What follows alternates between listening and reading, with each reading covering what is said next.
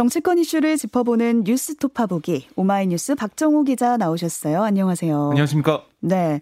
윤석열 대통령이 코로나19 재확산 국면에서 출근길 약식 회견을 잠정 중단했다. 이 소식을 어제 전해드렸는데 네. 하루 만에 재개됐습니다.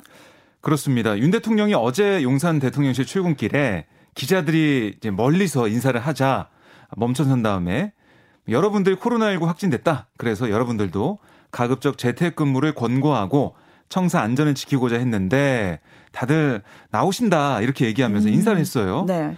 그러니까 그랬더니 예, 기자들이 그러니까 이게 좀 한 7, 8미터 떨어져 있었거든요. 그 거리에서 이 정도 거리에서 도어 스태핑은 어떤가라고 얘기를 했고, 음. 그러니까 윤 대통령이 즉석에서 물어볼 거 있으면 물어보라. 이렇게 해서 어제 이 도어 스태핑이 좀 진행이 됐어요. 네. 아, 먼저 이 코로나19 방역 조치를 묻는 질문에 윤 대통령은 어제 이 질병관리청장, 국가감염병 대응위원장, 복지차관이 와서 회의했는데 아, 그러니까 오늘 이제 국무총리 주재 중대본 회의에서 기본 방침이 결정된다 이렇게 설명을 했고요. 또 경제 상황 대응에 대해서는 중요한 건 서민들의 민생이다. 아, 경제 타격을 받지 않도록 해야 하는 거다라고 강조를 했습니다. 아, 그러면서 웃으면서 오늘 너무 많이 묻는데 라면서 네. doorstepping을 마무리했는데요. 내일도 doorstepping을 하느냐 이런 질문에는 이거야 하면 안 되나 여러분 괜찮으면 며칠 있다가 뭐 포토라인 칩시다 뭐 이렇게 얘기를 하면서 안으로 들어갔습니다. 음. 그러니까 대변인실이 그저께 얘기한 걸 보면 코로나19 확산 때문에 doorstepping 잠정 중단한다라고 얘기를 했는데 또 대통령 공개 행사의 풀 취재도 취소하겠다라고 밝혔었거든요. 어, 그래서 대통령실 이 출입 기자들 같은 경우는 여기에서 항의도 하고 그랬어요. 결국 어제 다시 이제 도스태핑이 진행이 되면서 앞으로 뭐 계속 이어질지 오늘까지도 뭐 지켜봐야 될 것으로 보이고요. 네. 어쨌든 이 도어 스태핑의 형식에 대해서는 여야 할 것 없이 다 뭐 좋다. 어, 좋은 소통 방법이다 얘기를 하고 있어요. 예. 근데 그 내용과 또 doorstepping 하면서 윤 대통령이 보여주는 뭐 태도 이런 것들이 평가를 받고 있는 건데요. 앞으로 이 doorstepping 이 부분이 여론조사 결과에 대해서도 좀 안 좋은 영향을 끼치고 있다라는 지적이 나오는 가운데 어떤 내용으로 또 어떤 태도로 채워나갈지 좀 지켜봐야겠습니다. 네. 또 윤석열 대통령 부인 김건희 여사가 자신의 팬클럽 건희 사랑을 운영하는 강신업 변호사의 최근 정치적 발언에 대해서 저의 의사와고는 전혀 무관하다라고 밝히면서 선을 딱 그었어요. 예, 이게 세계일보의 보도가 있었는데요. 그러니까 김 여사가 지인들에게 보낸 문자 메시지에서 강 변호사와 저는 전혀 교류하지 않는다 음. 이렇게 얘기했다는 거예요. 네. 아, 그리고 이, 이강 변호사의 여러 가지 활동에 대해서 어, 자신은 무관하다 아, 이런 얘기를 계속 하고 있는 건데요. 아, 최근 이강 변호사가 팬클럽 회장 아, 이런 타이틀을 갖고 정치적 발언을 쏟아내는 그런 상황에서 이 저의 의중임을 간접적으로 오해를 받고 있다. 음. 간접적으로 제시한다는 그런 오해를 받고 있다라고 얘기를 하기도 했습니다. 그러면서 무관하다라고 선을 그은 모습인데 아, 그런 상황에서 강 변호사가 이 보도 직후에는 페이스북에 글을 올려서 제 페북에 올린 정치적 견해는 저의 개인 의견이다.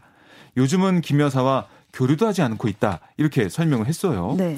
그리고 대통령실 관계자도 김 여사와 강 변호사의 관계에 대해서 일체 연락을 안 하고 있다. 이렇게 또 얘기를 했거든요. 그러니까 이 사실은 비선 논란 이런 것도 있었고 여러 가지 지적이 나오는 가운데 또 이제 팬클럽 관련된 이슈까지 불거지니까 좀 이걸 좀 정리하는 선을 그는 그런 모습을 보이고 있는 거고요. 그러니까 강 변호사가 최근에 어떤 글을 올려서 또 논란이 됐었냐면 네. 국민의힘 이준석 대표가 당 윤리위원회부터 당원권 6개월 정지 중징을 받았으니까 이걸 두고 페이스북에 즉각 사퇴하라. 뭐 이준석 수사하기 좋은 화요일 이런 얘기를 올렸어요. 음. 그러니까 이 대표가 어, 당원 가입하기 좋은 월요일입니다. 이런 글을 SNS에 올렸더니 네. 이거 좀 패러디해서 이런 글을 올리기도 했는데요. 이렇게 정치적인 글을 올리고 여러 가지 활동이 되다 보니까 아, 김건희 여사 측에서도 좀 부담스러워하는 그런 모습으로 풀이가 됩니다. 네. 윤석열 대통령은 어제 아베 신조 전 일본 총리의 국내 분향소를 찾아서 조문을 했습니다. 네, 뭐 조문한다고 예상이 됐던 건데요. 윤 대통령은 어제 조문록에 어떻게 썼냐면 아시아의 번영과 발전을 위해 헌신하신 고 아베 신조 전 총리님의 명복을 기원한다.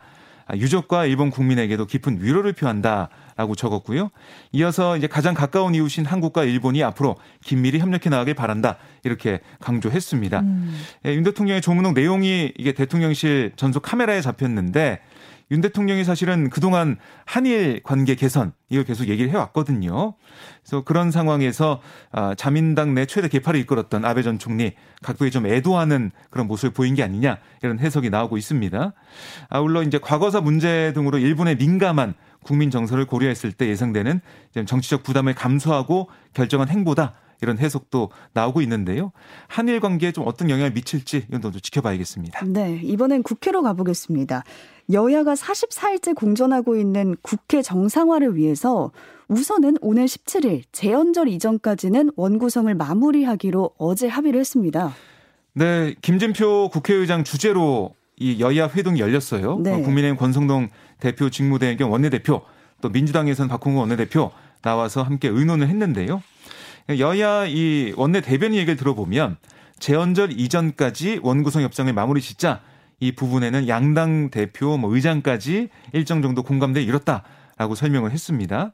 아, 그리고 이제 논의가 답보 상태에 있었는데 이게 뭐 사개특위 이 참여 뭐 구성 이런 부분이었는데 어, 여기에 대해서는 원내 수석 부대표끼리 만나서 얘기하면서 전체적으로 일괄 타결하기로 하면서 어, 이렇게 풀어 나가겠다 이렇게 강조를 했거든요. 음.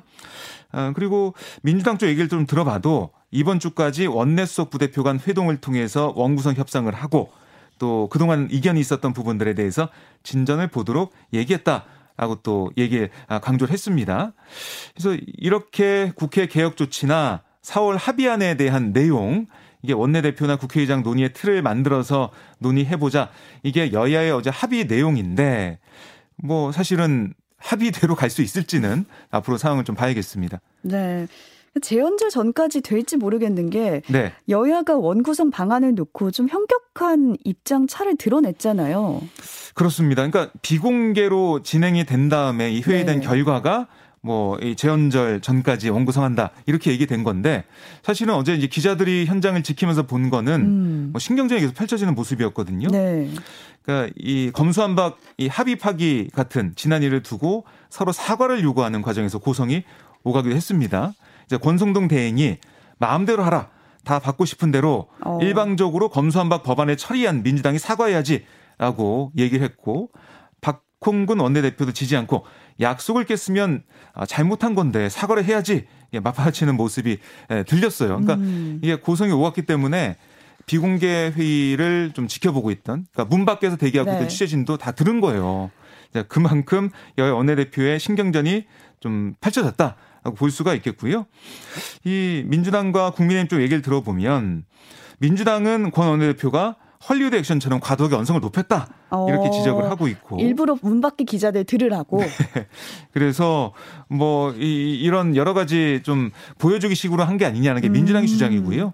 국민의힘 쪽에서는 아니 이 민주당에서 계속해서 억지 주장을 펴고 있는데 이게 사개특위 구성과 원구성이 무슨 상관이냐 따로따로 봐야 되는 거 아니냐 이렇게 얘기를 하면서 고성이 오가는 그런 모습이었습니다. 어, 어쨌든 뭐 이런 어, 상황이 펼쳐지다 보니까 재헌절 전까지, 그러니까 재헌절이 사실 국회 입장에서 보면은 생일이거든요. 네. 헌법이 제정되는 기념한 날이기 때문에 이 생일 선물로 원구성 이 협상 합의 이 타결을 국민들께 드릴 수 있을지 음. 그건 좀 계속 좀 지켜봐야겠습니다. 네. 이번엔 더불어민주당으로 가보겠습니다. 97세대 그러니까 90년대 학번 70년대생이 전당대회 국면에서 혁신 경쟁에 분주하다고요? 네, 강병원 민주당 의원은 어제 국회 소통관에서 혁신 방안 발표 기자회견을 열었는데요. 당 대표의 공천권을 내려놓겠다 이렇게 음, 설명을 했습니다. 네. 그러니까 97세대와 어떻게 보면 유력 당권 주자 꼽히는 이재명 의원에게 당 대표 공천권 내려놓기 이걸 위한 공동선언도 하자 이렇게 제안을 했거든요. 그러니까 당 대표가 임명하는 중앙당 공직 선거 후보자 추천관리위원회를 당 중앙위원회가 인준하도록 바꾸겠다 이런 취지입니다. 그래서 이렇게 되면 개파 공천 시대를 끝내는 동시에 분열이 아닌 통합을 이끄는 아, 당대표가 할 수 있다, 당대표가 될 수 있다, 이렇게 강조를 했어요. 아, 그리고 이제 박용진 민주당 의원 같은 경우도 20대 국회에서 뭐 사실은 일명 조금 밖에 그러니까 조응천, 금태서, 박용진, 김혜영 이게 불리면서 그리고 당의 혁신을 외쳐온 진정성을 강조하고 있거든요. 어, 지난달 뭐 당대표 출마 기자간담회에서도 당내 내로남불과 막성 팬덤, 개파 정치 문화를 좀 비판하면서 기존 민주당과 다르게 생각하고 다르게 말해왔다. 아, 혁신의 깃발을 들어야 된다 이렇게 강조를 했고 음. 강훈식 민주당 의원 같은 경우도 어, 현시가 동떨어진 부동산 정책을 고집을 해왔는데 이 부분들을 바꿔나가겠다 반성하는 뜻을 보였고 검찰 개혁의 필요성에도 불구하고 국민께 제대로 된 설명도 없이 급하게 추진하는 잘못을 범했다 이렇게 강조를 했습니다. 아울러 이 박주민 민주당 의원 같은 경우도 세 번의 선거에서 국민의 선택을 받는데 실패했다. 아, 깊은 사죄 말씀을 드린다면서 민주당이 신뢰를 잃은 거 이거는 좌고우면 눈치를 보면서 국민이 요구한 과제를 제대로 추진하지 못했기 때문이다. 이렇게 얘기를 했거든요. 그러면서 힘없는 자들의 힘, 또 평범한 사람들의 일상을 지키는 민주당을 만들겠다. 이렇게 음. 강조를 했는데요. 이렇게 이 이른바 이제 97세대의 혁신 경쟁 이게 좀 벌어지면서 어 사실 이 컷오프가 28일에 예정돼 있기 때문에 그때 3명의 주자로 들어가는 게 사실은 어떻게 보면 과제일 수가 있어요. 혁신을 통해서 민주당을 바꾸겠다 이런 메시지를 내놓으면서 이재명 의원과 좀 다른 어, 음. 그런 비전을 내놓고 네. 당원들과 국민의 선택을 받겠다 이런 취지로 해석이 됩니다. 네.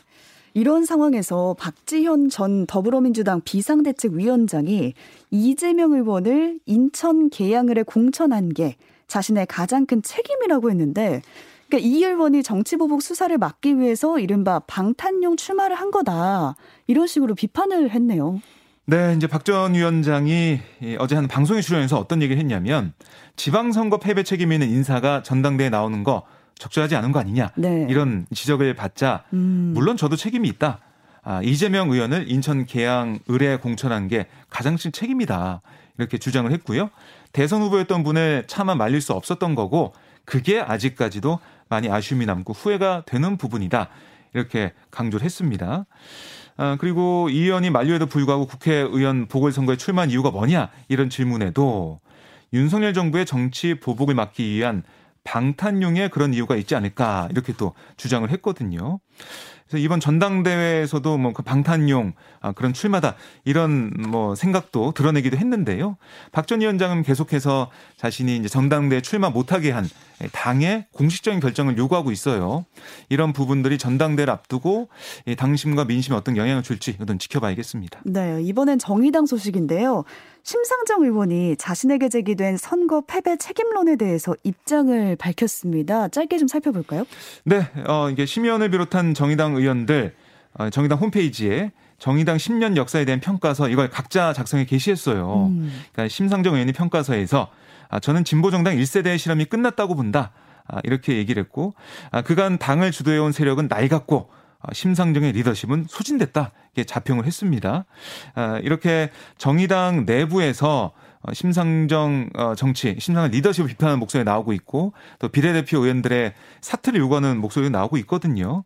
이런 상황에서 심 의원은 특히 조국 사태 국면에서의 오판으로 진보 정치의 도덕성에 큰 상처를 남기게 됐다. 이렇게도 강조를 하고 있는 모습입니다. 네, 여기까지 정치권 이슈 박정호 기자와 함께했습니다. 고맙습니다. 고맙습니다.